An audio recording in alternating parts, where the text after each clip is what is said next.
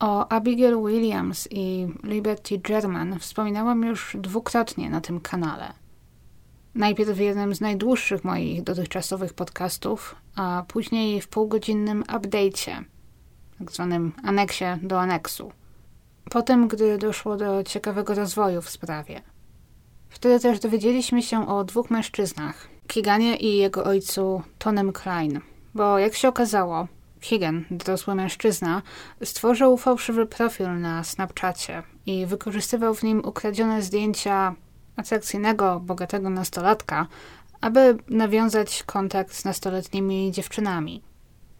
Tak też właśnie nawiązał kontakt z Liberty German i rozmawiał z nią na dzień przed jej śmiercią.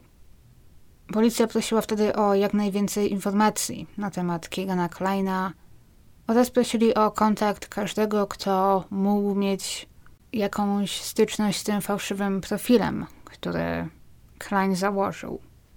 Po tych doniesieniach wielu z nas było przekonanych, że Keegan lub jego ojciec musieli stać za morderstwem, a na pewno, że policja ich obecnie podejrzewa. Ale teraz po raz pierwszy w historii tej sprawy mamy kogoś, kto jest nie tyle podejrzanym, ale kogoś, kto został zatrzymany i postawiono mu zarzuty.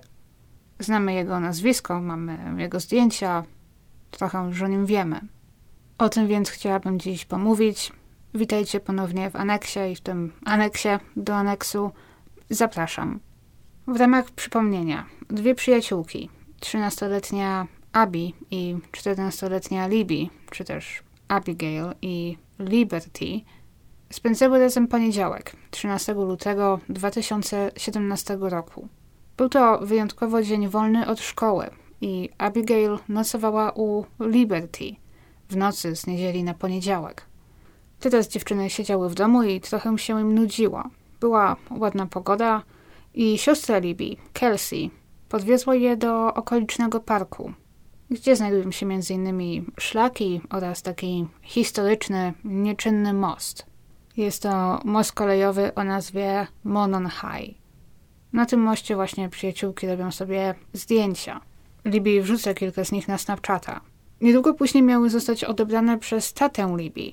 Miały czekać u wejścia do parku, lecz nie pojawiły się. Nie odbierały też telefonu i ślad po nich znika. Przez całe popołudnie i noc rodziny dziewczynek, policja i mieszkańcy Delphi przeszesują park w poszukiwaniu Abi i Libby. Następnego dnia, około południa, Ciała dziewczynek zostają znalezione w wąwozie w lesie, niedaleko mostu Monon High, gdzie robiły sobie wcześniej zdjęcia. Od roku 2017 ta sprawa była na ustach wszystkich zainteresowanych true crime. Zdaje się, że zainteresowanie wzbudzały m.in. enigmatyczne wystąpienia policji, która rzucała nam tylko małe okruchy informacji. Najpierw wypuszczono portret pamięciowy przedstawiający starszego mężczyznę, ich podejrzanego, a dwa lata później wypuszczono portret zupełnie inny, przedstawiający mężczyznę znacznie młodszego i niepodobnego do tego pierwszego. Do tego było jeszcze krótkie nagranie wykonane przez Libby przed śmiercią, pokazujące mężczyznę idącego mostem w ich kierunku oraz słynne nagranie, na którym słychać podejrzanego wypowiadającego cztery słowa: Guys, down the hill. Kim jest ten człowiek? Od roku 2017 nasza uwaga była zwrócona na małe miasteczko Delphi w Indianie. Małe miasteczko, bo liczące sobie mniej niż 3000 mieszkańców. Czy ktoś z tych ludzi był winny? Czy to ktoś z mieszkańców Delphi jest widoczny na nagraniu? Jeżeli tak, to dlaczego nikt go jeszcze nie rozpoznał? Internet szalał, porównując nagrania i portrety pamięciowe do różnych mężczyzn z Delphi. Na przestrzeni lat mieliśmy masę podejrzanych, ale teraz w końcu doszło do zatrzymania. Zatrzymania kogoś, o kim wcześniej nie słyszeliśmy i nie wiedzieliśmy. I jest to mężczyzna nazwiskiem Richard Matthew Allen, który został zatrzymany 26 października. Po raz pierwszy pojawił się przed sądem 28. Usłyszał, że zarzuca mu się zamordowanie Abigail i Libby. To było tylko takie wstępne może nawet trochę formalne wystąpienie, w czasie którego miał tylko usłyszeć, z jakiego powodu jest zatrzymany. Wtedy też powiedział, że nie przyznaje się do zarzutów, utrzymuje, że jest niewinny i poprosił o czas, aby znaleźć sobie adwokata. Lecz w ostatnich dniach, może słyszeliście, poprosił o jednak wyznaczenie mu obrońcy z urzędu, gdy zdał sobie sprawę, jak kosztowne jest wynajęcie adwokata, a jego rodzina nie może sobie na to pozwolić. Są też podejrzenia, że ze względu na rozgłos mało kto chce reprezentować Alena. 31 października, w poniedziałek, miała miejsce konferencja prasowa, ale nie powiedziano podczas niej za wiele. W zasadzie mniej więcej tyle, co wam teraz streściłam. To nie zdarza się często podobno, ale na razie wszystkie dokumenty dotyczące zatrzymania Alena są utajone. Przez co też nieznane są oficjalnie szczegóły i powody, co dokładnie doprowadziło do zatrzymania Alena. Jak policja wpadła na właśnie jego trop, dzięki czemu można postawić mu te zarzuty. Tego nie wiemy. Nie wiemy, czy było to na przykład DNA, czy może, nie wiem, rzeczy należące do Abi lub Libii znalezione w jego domu, czy coś znalezione w jego telefonie lub komputerze na przykład. Allen ma obecnie 50 lat, więc w momencie morderstwa miałby około 45. Mieszka w Delphi razem z żoną i córką. Zresztą dosyć niedaleko mostu Monon High. Teoretycznie mógł dostać się na miejsce zbrodni i z powrotem pieszo, 13 października, a więc na dwa tygodnie przed zatrzymaniem, policja pojawiła się w domu Alena i jego żony i wykonała nakaz przeszukania. Sąsiedzi widzieli, jak policjanci wynoszą z domu mniejsze przedmioty. Coś, co wyglądało na książki, buty, ubrania. Kopano też w jego ogródku. Nikt wtedy nie wiedział, w związku z czym doszło do przeszukania. Potem, gdy policja zabrała te rzeczy i zniknęła, Alenowi pozwolono żyć spokojnie dalej przez następne dwa tygodnie, po czym nagle został zatrzymany. Możemy więc tylko zgadywać, że podczas przeszukania znaleziono coś, co połączyło go ze sprawą i dało podstawy do aresztowania go. Są rzeczy, które wyszły publicznie teraz na jego temat i było to oczywiście nieuniknione po tym, gdy policja podała jego nazwisko – Natomiast pamiętajmy o domniemaniu niewinności, o tym, że Allen może jeszcze zostać uznany niewinnym w sądzie i odejść wolno. Miał żonę i córkę, które na chwilę obecną wszystko wskazuje na to, że o niczym nie wiedziały. Wstępnie datę jego procesu ustalono na marzec przyszłego roku, natomiast biorąc pod uwagę, jak złożona jest to sprawa, biorąc pod uwagę, że Allen nie był w stanie jeszcze znaleźć sobie adwokata, Wszyscy spodziewają się tego, że ta data zostanie troszkę odsunięta w czasie. Że pewnie będzie to zdecydowanie później niż w marcu. Możliwe, że wtedy właśnie dowiemy się więcej szczegółów, więc oczywiście nie mamy teraz innego wyjścia, jak uzbroić się w cierpliwość i czekać. Jeżeli chodzi oczywiście o różne spekulacje i plotki wokół Alana, to krąży już ich masa. To było tyle, jeżeli chodzi o taką oficjalną aktualizację.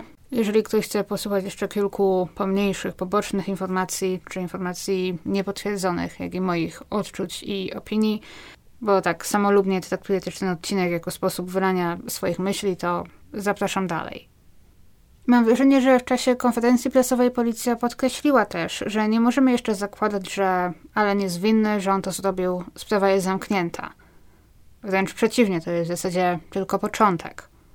Jakkolwiek chciałabym znać szczegóły i chciałabym, aby ta sprawa się w końcu zamknęła i aby rodziny Abi i Libi doczekały się dla nich sprawiedliwości. Jeżeli są uzasadnione powody, dla których tak mało o tej sprawie wiemy i wszystko jest utajone, to niech tak będzie. Myślę, że to ważne też, żebyśmy nie zapominali o tym, że jego proces powinien przejść uczciwie i bez zakłóceń. Ta sprawa jest głośno, a twarz i nazwisko Alena pojawiały się ostatnio jako pierwszy główny news wielu serwisów informacyjnych, w szczególności w Indianie. Więc jestem też ciekawa, jak będzie wyglądało na przykład znalezienie ławników na jego proces, którzy mają zdecydować o jego losie i którzy wiedzą mało albo nic o sprawie. Przypuszczam, że w przyszłości dowiemy się trochę więcej. Osobiście w szczególności chciałabym wiedzieć właśnie, co doprowadziło policję do Alena, jakie są podstawy do oskarżenia go. Chciałabym wiedzieć więcej o tej części śledztwa oraz od kiedy Allen był na radarze policji. Niekoniecznie muszę wiedzieć, jak Abby i Libby zginęły, czy jak wyglądało miejsce zbrodni, bo to jest kolejna rzecz owiana tutaj tajemnicą. Rozumiem, że bliscy ofiar mogą tego nie chcieć. A wracając jeszcze do Alena. Z tego, co o nim wiemy na chwilę obecną. Mieszkał w Delphi od dłuższego czasu, co najmniej od roku 2006. Dosyć niedaleko parku Monon High. I ktoś nawet zauważył, ponieważ teraz już jego adres też można znaleźć w internecie, że z miejsca zbrodni można dosyć łatwo przejść do jego domu, idąc Deer Creek. Deer Creek to jest taki mniejszy strumień, który wpada tam do głównej rzeki, zresztą tuż obok właśnie mostu Mononhai, więc teoretycznie gdyby ktoś szedł wzdłuż tego strumienia, to mógł właśnie z miejsca zbrodni bezpośrednio wrócić do domu Alena. Allen pracował w aptece i drogerii CVS. I tutaj widziałam dwie wersje. Według tych pierwszych to było CVS, które znajduje się w Peru w Indianie, ale teraz widziałam, że raczej chodziło o CVS, które znajduje się w Delphi. A według też teraz już potwierdzonych informacji, właśnie w tym samym sklepie, rodziny dziewczynek po ich śmierci drukowały ich zdjęcia, aby wykorzystać je w czasie ceremonii pogrzebowej. Tak się złożyło, że to Allen ich obsługiwał. I gdy dowiedział się, kim są i po co są te zdjęcia, to dał im je za darmo. Według innych niepotwierdzonych informacji, jakie też znalazłam, policja miała listę osób, osób, których telefony logowały się do sieci w okolicach Monon High w czasie, gdy Abby i Libby zginęły. Było to podobno około 4000 osób. I na tej liście było właśnie nazwisko Alena, ale też chyba nie było w tym nic dziwnego, biorąc pod uwagę, że jego dom znajdował się blisko. Dlatego więc może też nie wzbudził większych podejrzeń na początku bo wszyscy, którzy mieszkali w okolicach parku, siłą rzeczy byli na tej liście, jeżeli tamtego dnia byli w domu. Według innych rzeczy, które wyszły, wszyscy jego współpracownicy, wszyscy, którzy go znali, którzy wypowiedzieli się w tej sprawie od tego czasu, uważali go za sympatycznego, miłego, przeciętnego gościa. Nikomu podobno nie przyszło mu do głowy, aby go podejrzewać, aby kiedykolwiek podejrzewać go o jakikolwiek brutalny czyn. Wyciekło też kilka jego prywatnych zdjęć. Z Facebooka jego żony tutaj głównie.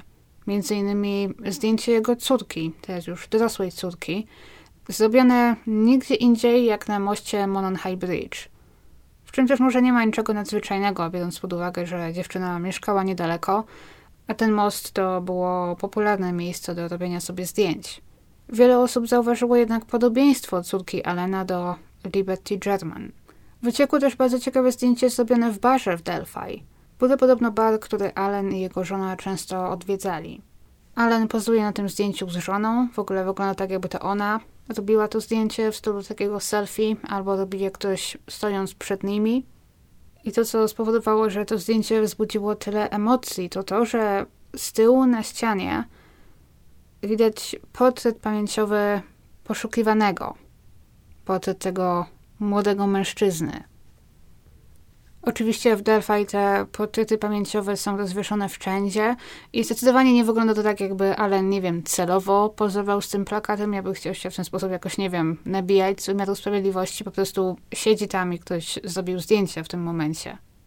Ale pokazuje to chyba, że czuł się dosyć pewnie, bo mieszkał w mieście, chodził do baru, gdzie wisiały plakaty poszukiwanego, podobno również w tej drogerii, gdzie pracował. Więc to też jest ciekawe, jeżeli oczywiście zakładamy, że on istotnie jest winny, ponieważ tego jeszcze nie wiemy na pewno, ale zakładając, że jest winny, to rzeczywiście musi oznaczać, że chował się wszystkim praktycznie pod nosem. Prawdopodobnie każdy mieszkaniec Delphi odwiedził tę drogerię przynajmniej raz, ponieważ jest to małe miasteczko, więc nie ma tam zbyt wielu sklepów bliscy ofiar, policja, wszyscy, którzy szukali mordercy, na pewno odwiedzali tę aptekę. I pewnie byli obsługiwani przez tego człowieka, nie wiedząc, że to on. Co też ciekawe, policja dalej akceptuje wskazówki. Śledztwo dalej trwa, jak powiedzieli. Więc nie jest to wyraźnie sprawa zamknięta. Niektórzy przypuszczają, że Allen nie jest jedynym winnym i że w przyszłości może dojść do kolejnych zatrzymań. Osobiście mam nadzieję, że wszystko przebiegnie spokojnie, przebiegnie bez większych zakłóceń i dramatów, bo już niedawno okazało się, że sędzia, który miał prowadzić jego proces, jego sprawę, zrezygnował, cytując obawy o bezpieczeństwo swoje i swojej rodziny, bo niektórzy ludzie źli, że sprawa jest utajona i tak żądni informacji, zaczęli grzebać nie tylko na temat Elena, ale również na temat tego sędziego. Wygrzebali informacje o nim, informacje o jego bliskich, zaczęli wrzucać zdjęcia jego dzieci do internetu, wrzucać jego adres, jego prywatne dane i sędzia uznał chyba, że nie ma ochoty być na świeczniku i zrezygnował. Od tego czasu ktoś inny przejął tę sprawę. Również Allen kilka razy już był przenoszony do różnych więzień, a teraz znajduje się w jednoosobowej celi ze względu na własne bezpieczeństwo. Myślę, że później, gdy proces się zacznie albo gdy się zakończy, pojawi się kolejna aktualizacja, kolejny aneks do aneksu. Jak na razie to chyba tyle. Można to chyba podsumować tak. Zatrzymali kogoś, postawili mu zarzuty, to dobrze, ale nie wiemy jeszcze jak i dlaczego. Nie wiemy, czy zostanie uznany winnym i jaka dokładnie była jego rola w tej sprawie. Ale nie pozostaje w sumie teraz nic więcej niż uzbroić się w cierpliwość, jak i cieszyć się, że w końcu jest duży rozwój w tej słynnej sprawie. To tyle na dziś. Dzięki za słuchanie i słyszymy się w niedzielę. Trzymajcie się.